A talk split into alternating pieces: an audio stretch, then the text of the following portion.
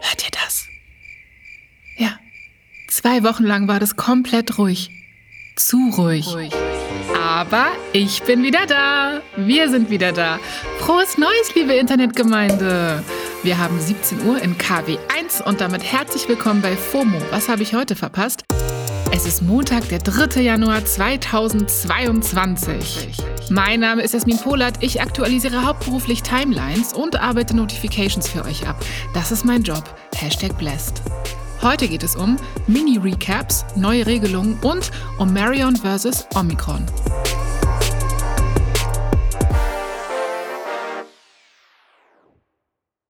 This episode is brought to you by Shopify.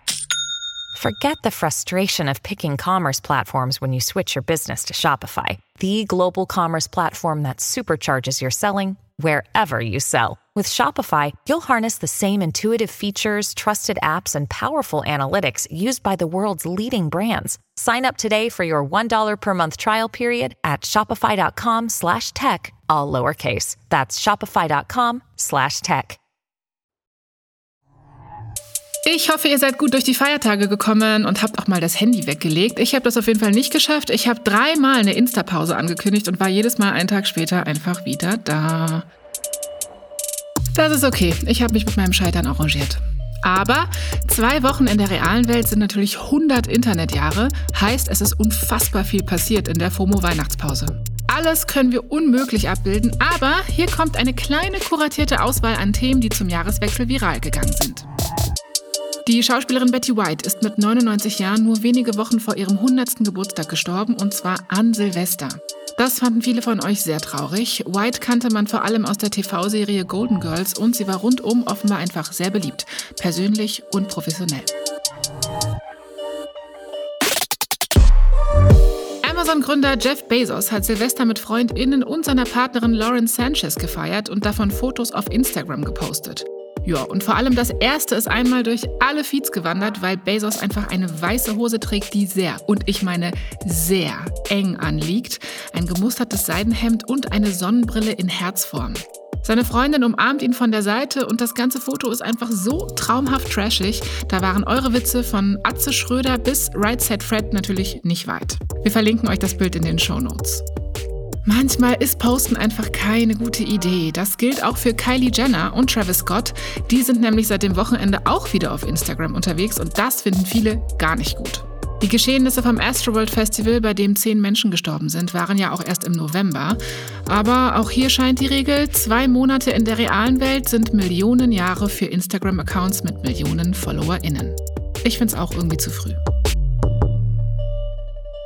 Was war noch? Die Sängerin Billie Eilish hat eine Fragerunde vom Klo ausgemacht und die Stars von Harry Potter haben sich wieder getroffen, aber nicht auf dem Klo, sondern im Fernsehen. Bei Harry Potter 20th Anniversary Return to Hogwarts sitzen Emma Watson, Daniel Radcliffe und Co. wieder in Hogwarts und feiern 20-jähriges Jubiläum. Und das hat richtig viele in meinen Timelines bewegt. Das Ganze könnt ihr euch auf Sky anschauen. So, das war mein kleiner Mini-Recap.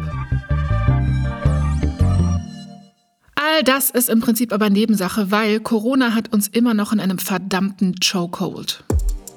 Die Omikron-Variante dominiert die aktuellen Nachrichten und der Gesundheitsminister Karl Lauterbach hat angekündigt, dass am Freitag neue Ankündigungen kommen. Ja, da wollen Bund und Länder nämlich die Corona-Beschlüsse aktualisieren. Was genau dabei rauskommt, werden wir euch dann berichten. Aber vorab kann man schon mal sagen, dass sicherlich eine verkürzte Quarantänezeit beschlossen wird. Aktuell sind es ja bis zu zehn Tage ohne abschließenden Test in Deutschland. UK und die USA haben die Dauer für Infizierte ohne Symptome schon verkürzt und auch in Spanien und Portugal zum Beispiel ist die Quarantäne in diesem Fall statt zehn nur noch sieben Tage lang.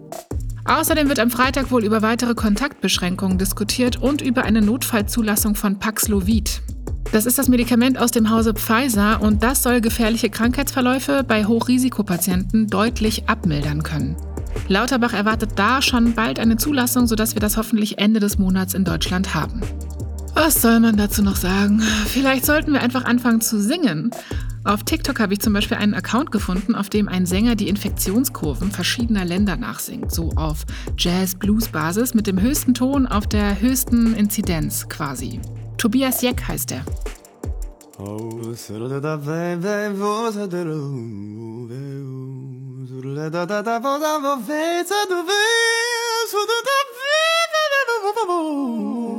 Ja, wir alle verarbeiten die Pandemie anders. Aber eins sollte uns dabei immer klar sein. Die neue Virusvariante heißt Omikron, nicht Omarion. Seit einigen Tagen kursieren nämlich Memes auf TikTok und Co., die den Virus als Omarion bezeichnen oder so kurze Tanzsequenzen von Omarion einblenden, wenn es um Corona geht. Für alle, die nicht wissen, von wem wir sprechen, Omarion ist Anfang der 2000er weltweit bekannt geworden als Leadsänger der Boyband B2K. Die Memes sind schon lustig, aber Omarion selbst hat jetzt nochmal klargestellt, dass er damit nichts zu tun haben will. Auf TikTok hat er ein Video gepostet, in dem er scherzhaft sagt: Hi everybody, this is Omarion. I am an artist, not a variant. Wenn man auf ihn trifft, sagt er, braucht man keine fünf Tage in Quarantäne und man benötigt auch kein negatives Testergebnis, um zu seiner Musik zu tanzen. Okay, ich tanze jetzt gerade. I got this icebox where my heart used to be. Haben wir das auch geklärt.